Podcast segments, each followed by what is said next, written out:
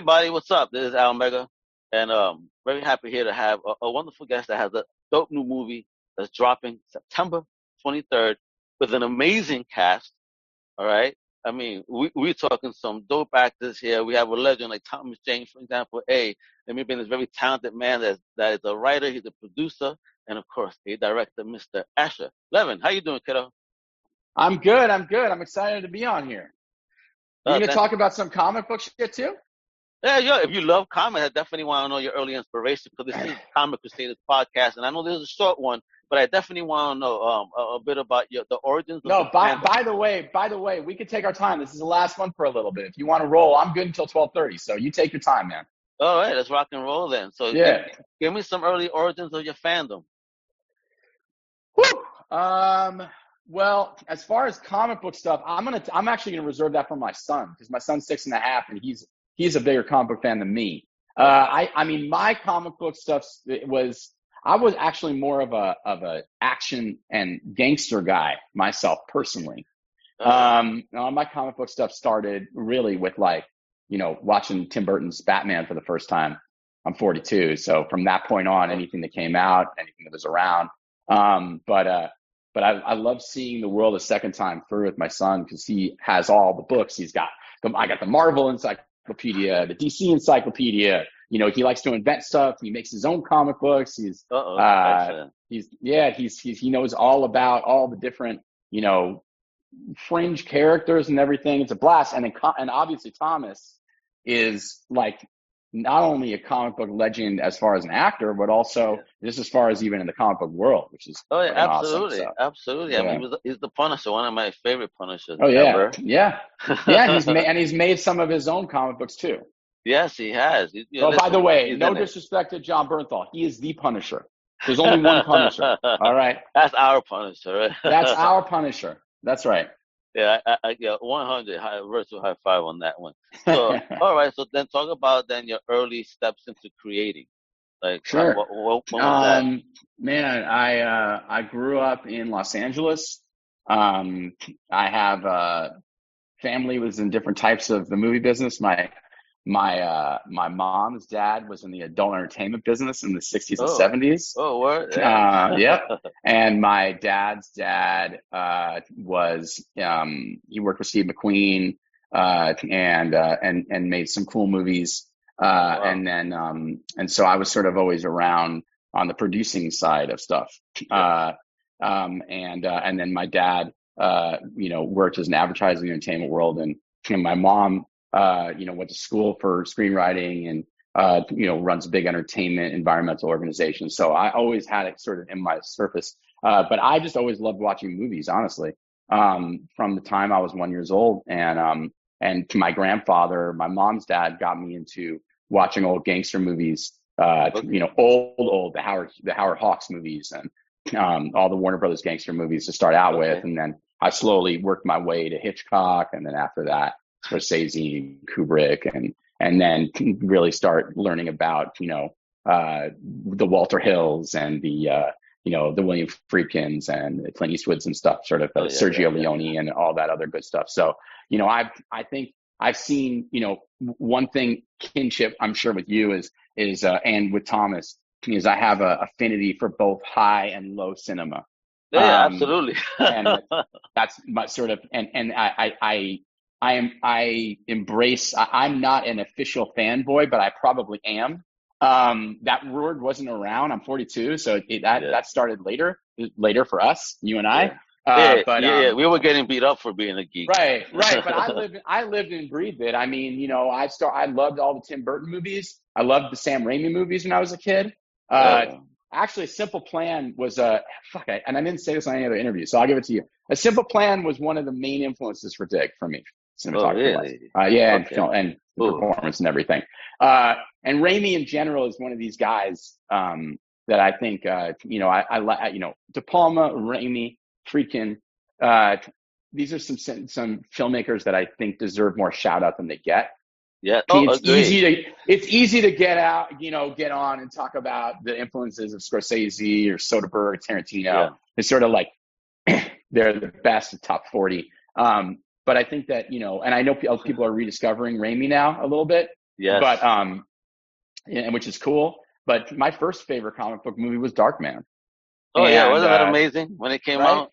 And my dad showed me Army of Darkness when I was like eight years old. I saw it in the that theaters. movie fucking blew my mind. I saw it in theaters. I mean, when he gets tied up, uh, Sullivan's Travel style, you know, yeah, and, and, and they're all trying to chop him. And, and on mean, the big screen, didn't it look amazing? Oh man, those movies are so great. Um, uh, and then um, you know, and then I was into you know, along with that, also really into the action movies because I was, you know, I'm 42, so I was seven, eight years old and watching Die Hard's one of my favorite movies. Uh, you know, all the Shane Black movies that came out, um, you know, Dick Donner films, and and then you know the Schwarzenegger stuff. Um, yes, and, and everything Stallone, Van Damme, name, name yeah, them, brother. You know, what I mean? all of them. Early, early Seagal before it got uh, weird. You know. Yeah, right. right. Uh, Skinny Seagal. Skinny Seagal. That's right. So I mean, I I think those are informative. And then on the other side, actually, you know, and I think some of it comes through with my dialogue. I would I've always been such a huge fan of Saturday Night Live and all the sort of you know world from it, uh, and specifically the Reitman Ramis stuff. Uh, you know, Vacations one of my top five. uh, um, Stripes is a, a top ten, um, and uh, that irreverent tone uh, I think carries over even in some of Emile's dialogue in this film. Uh, and it, and and definitely in Slayers, uh, there's a a sort of uh, anarchistic element in dialogue with those early uh, Reitman Ramis films, the the you know the Bill Murray movies, where yeah, uh, and a, and a Gen X aesthetic. Uh, I am at the vi- I am the very cutoff on December 27th, 1979, and I say I'm Gen X. I'm not millennial and and, yeah. and nowhere near uh, that. I'm Gen uh, X certified. I'm 75. Yeah, yeah, and I think that we see the world a little bit differently, to be honest. Yes, uh, we do. I think we have a lot of apprehension, and I think we turn that apprehension into uh, irreverence and, and cynicism in a, in the best kind of way. But I think that's also because how we were born into it. Again, you know, we were young enough to get into the tech as it was being birthed, yep. if you will. So we yep. took the ride with technology. Well, these kids, 100%. They're being born with it. Right. We took the ride with it, but we also lived right. outside because it was unaffordable 100%. at that time. You know? Yeah, absolutely, 100%. I mean, most of my early years, and specifically my junior high years, I was out, you know, skating around, and getting fucked up, and and uh, and and being like. Living. a few blocks away from my house, you know, and not having life. a phone. I didn't. There was no phones yet, you know. I, would, I, I, was I was very responsible. I would uh I'd go out and I would call my mom. This is my deal. I would call her every hour or two on a payphone. Hey. Say I'm alive, you know. And then that was that was pretty much that, you know. Yeah, um, we, could pick, we picked up payphones that everybody else was touching with, without using sanitizer. yeah, one hundred percent. Yeah, we did think we did things differently back then. I we find out about parties at a gas station, you know. You know, hey, and but talking about a party, this movie is a party. This is fire because you got a fire cast, and, and, you were mentioning the cinematography. Let me tell you, I wanted to compliment you on that. There was this particular scene when uh, what's her name, Liana, was, was talking. Yeah. Uh, uh, to to uh, Harlow. yeah, right, and in the bathroom, and the way oh, you yeah. captured her face, like even even I know she was talking a little nuts, but it's the way you captured her. Like it really pulled through the screen. Like this lady is insane. What this couple yeah. reminded me was Mickey and Mallory, not the one. People have said that quite a few times. People have said that quite a few times. Um, yeah, uh, that scene was uh, something that I had put in. Um, the writers wrote a, a really fantastic screenplay, uh, but the characters were not those characters. They, it was a, it was a, couple dirty cops. Um, oh, really? And uh, yeah, a typical and, uh, the, the, core of the core of the the um, the core of the film was really the father and the daughter, which was beautiful. And Thomas yeah. and Harlow. I, I was talking about this on another interview. I, I I didn't direct that. Their father and daughter, and some of the scenes in the movie that really are uh, true drama are so real. And and also credit to Harlow. Um, she's fucking amazing and was able to be to be there. She was able to be present, you know, as an actor. Uh, but that and, and that even goes into that scene. Uh, she's not saying a word, but we know everything she's saying, right? And oh, yeah. Liana is a powder keg. Uh, I spotted her early in my career. I did a lot of digital stuff for a long time, and I knew her through uh, a Hulu series she did with a digital company called Awesomeness. And then I saw her through friends of mine's uh, movie Banana Split, and I knew that there was more than just sort of girl next door uh, vibes with her. Yes. Um, and uh, and then um, she I had a read with a bunch of other girls, but I kind of always had I had my eye on her mostly. And um, one thing she does really great and kind of terrifying is she could go from being really small to really big uh, and and not telegraph it. So what you're talking about in that scene is very much that. Um, and the seduction of it. I think there's you know there's there's two companion scenes. There's that scene and then an earlier scene with a gun yeah. uh, that are that are seduction scenes really with the two of them. Um, and uh, and and mind the mind games that she plays clearly uh, it, she has a lot of agency in this film as a as a, a female villain, uh, and she uses it in a lot of different ways. And and the scene is a really good example of it. Um, you don't really know who she is. She's a cipher, and I think that what's fun is that Emile's character is kind of um, you know, he's a little bit of a cuck to to a certain degree, you know. Oh I yes, he is. Oh my God, got, there's a and, scene, folks. Oh my oh, God. Oh yeah, oh yeah and um and I and it wouldn't have worked if she didn't really understand how to do it. Yeah. You know, Emile obviously can do anything, but without the right scene partner, forget about it.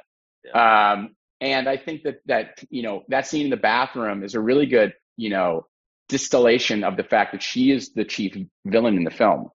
Um, you know, she's the driver, and um, not in a sort of negative way, in a sort of uh, I would say an entrepreneur, uh, entrepreneuristic way. Yeah. Uh, and I, I love, but visually, I, yeah, I mean, a lot of that stuff was drawn out. Uh, my cinematographer, Steven, I've worked with a few times, uh, you know, did such a nice job in the movie. And I talked about it in a uh, previous interview, but, um, you know, one of the things I wanted that we talked about a lot was to make the middle of the movie feel um, like there's no time of day. Uh, so we did a lot of stuff where we would shoot uh, ends of days and beginnings of days to give it a magic hour look. Uh, for scenes, we would shoot one half and then we would shoot another half later. Uh, the other proxy of that is that the wind was really terrible. Yeah, what did I ask you? That must have been insane. what circle? When were you filming? Uh, it was in the spring of 2021. So uh, the wind was really tough, and so once I realized that we weren't able to shoot all scenes all the time, and we would have to do coverage and come back, then immediately, I think it was that the scene uh, where they come into the RV and then uh, they and then he fires the straight bullet. Um, we shot that over three days because I had a lot of shots, and then after the first day, after the I said uh, uh, uh my line producer, my AD actually was like, "Hey, should we push something else so we could finish the scene?" I said, "No, no, no, no, no, no, no. Actually, what I want to do is I want to split this up, the rest of it into a few days, so that we can have it look like it's magic hour the whole time." So um, you know, I think this movie is mostly night and magic hour. Most of it, we shot this movie mostly from about 2.30 to 2.30 and sometimes 3 to 3 wow. and sometimes 4 to 4 and sometimes wow. 6 to 6 and uh, and then it got to 8 to 8 it was a it was a late night shoot. Wow. Yeah. Wow, wow. so uh, so yeah. uh, it was hey listen you know it was great for not get everyone getting covid because nobody was going out yeah. um, and nobody was seeing anyone. Um, and it was like a little trick I did to make sure that we didn't get any COVID positives. Is that I, everyone was just sort of stuck on this man shooting. hey, you have no choice now but to finish yeah. film, folks. Uh, make it happen. Excellent. That's so, right. What would you tell people why they got to watch this film when it drops on September 23rd? It's a great movie. The performances are amazing. I'm going to start there movie is uh, you know it's very hard to pull off a film like this when there's only four actors for most of the movie. And so all the actors are amazing. Um, i don't think people have seen a movie quite like this in a long time. You know there's elements of funny games and elements of desperate hours. You know it's a, a very different kind of home assault movie but it's also has a really strong heart. Uh, there's a there's trauma. Uh, there's a really strong father daughter relationship that is very we've all gone through the pandemic. Um, we've all had health issues. We know how it affects families. Um, we know how tragedy affects families. There's been so many shootings. Um, and so I think that this movie has a really nice way of creating a very tight Hitchcock thriller but also addressing those themes about how do we come back together after our family is ripped apart. Mm-hmm. And um, yeah. you know, uh, Emile and Liana's characters are agents of chaos. They really are in this film, and they are trying to the fabric of this very American family, uh, father and daughter who have been displaced, who are struggling, who there's no mother, uh, and um, and tragedy has has destroyed their relationship. Yeah, very uh, tragic so, indeed. So very tragic. and so I think that you know, for people who want to be thrilled, but also sort of look inward and, and have a cathartic experience where they might relate to a lot of the, the stuff happening to our leads. I think it's a really great movie for that. And it's fucking fun as shit. I mean, the set pieces are really fun and, you know, come for the performances. I mean, honestly, they're all amazing. Thomas has never been better. Harlow is a revelation. Liana is fucking insane and Emile is Emile. Yes. I mean, Emile is, this is, this is top tier A triple A plus Emile Hirsch. If you guys want to see uh, a a mammoth of an actor in process. You know, he's that that is this is this should be a, a very nice coming out party uh, for him to remind people that he is in the uh, upper echelon of working performers. And with Thomas, uh, this is just a great leading man role for him.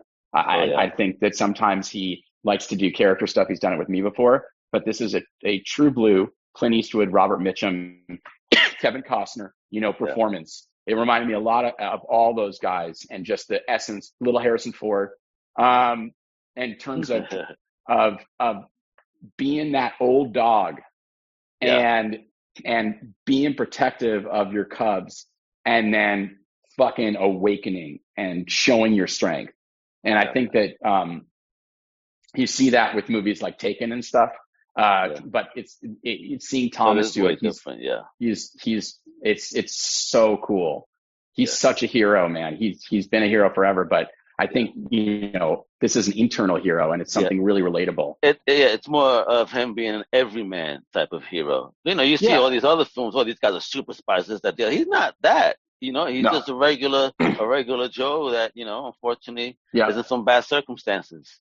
One hundred percent. So, you know, if you like a, a, little, you know, a little family drama with your with your blood and your gore and a little bit of uh, kinky kinky sex, uh, you know, enjoy enjoy the film. Uh, dig into uh, dig, baby. yeah, dig into dig. It's a it's a lot of fun. It's it's what honestly, it's what genre film should be. They haven't made them like this in a long time. I like movies from the seventies and eighties. They're like this. Um, it shows. It shows so much. It yeah. does, my brother, because I, yeah, I thoroughly I enjoyed that. it. I thoroughly enjoyed it, and, and you're right, that hits it on the head. It's very the 70s, 80s style, but yeah, good way, folks. You know? Oh yeah, definitely. In a way that you guys should be watching more of these movies, you know, because there's uh there's a lot to learn. I mean, uh, obvious, I'm you know all these huge filmmakers like Tarantino always talk about. They even have a podcast now, you know, about sort of elevated exploitation films and stuff like that. But the genre films of the 1970s specifically are uh, are are really what our movies today are defined on.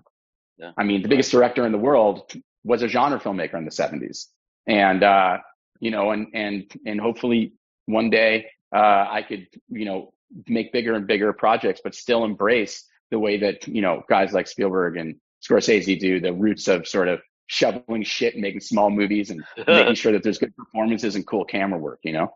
Hey, but it, it, that manure brings up good soil that which, you know, yeah. good roots, you know, solid foundations. It's all right, yeah. Bro. One step at a time. You got it. Yeah. It's all right. Yeah. I yeah. see you as a superstar because I know you teased it just a tad. But, you know, before we go, you also have another little project with Tom. Once again, yeah. dropping I do.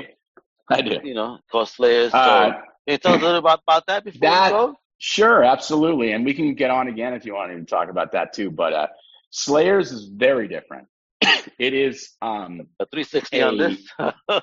it's a full 360 on this. This it is a um, it's more in the vein of it's true fanboy shit. It's like okay. oh, someone compared it to Repo Man by way of Near Dark. Oh no way! Okay. Oh yeah. Oh my god! Legendary. It's wild. It's a little bit Looney Tunes. It's a little bit John Carpenter. I mean, it's a little Mel Brooks. It's it's fucking hey. nuts. I mean, so it, for any, I'll say that for anybody who's a real fanboy, uh, October 21st. Your minds are going to be fucking blown. uh, and we can we can that that'll be a to be continued for our next one. Yeah, absolutely. In the meantime, go see yeah. Dig. Dig. Absolutely. as shit. It will make your blood race and it'll remind you what it is and what's important to you. Absolutely. September yeah. 23rd. Don't forget, folks. September I'm going to drop 23rd. the trailer and the link so you Boom. can get your tickets today. All right? You know yes. what it is. Thank you, my brother. God bless you. Keep doing what you're doing. This is Al Mega yes, sir. Mr. Yes, sir. 11. And we All out. Right. Hasta la próxima. Wepa! Thank you.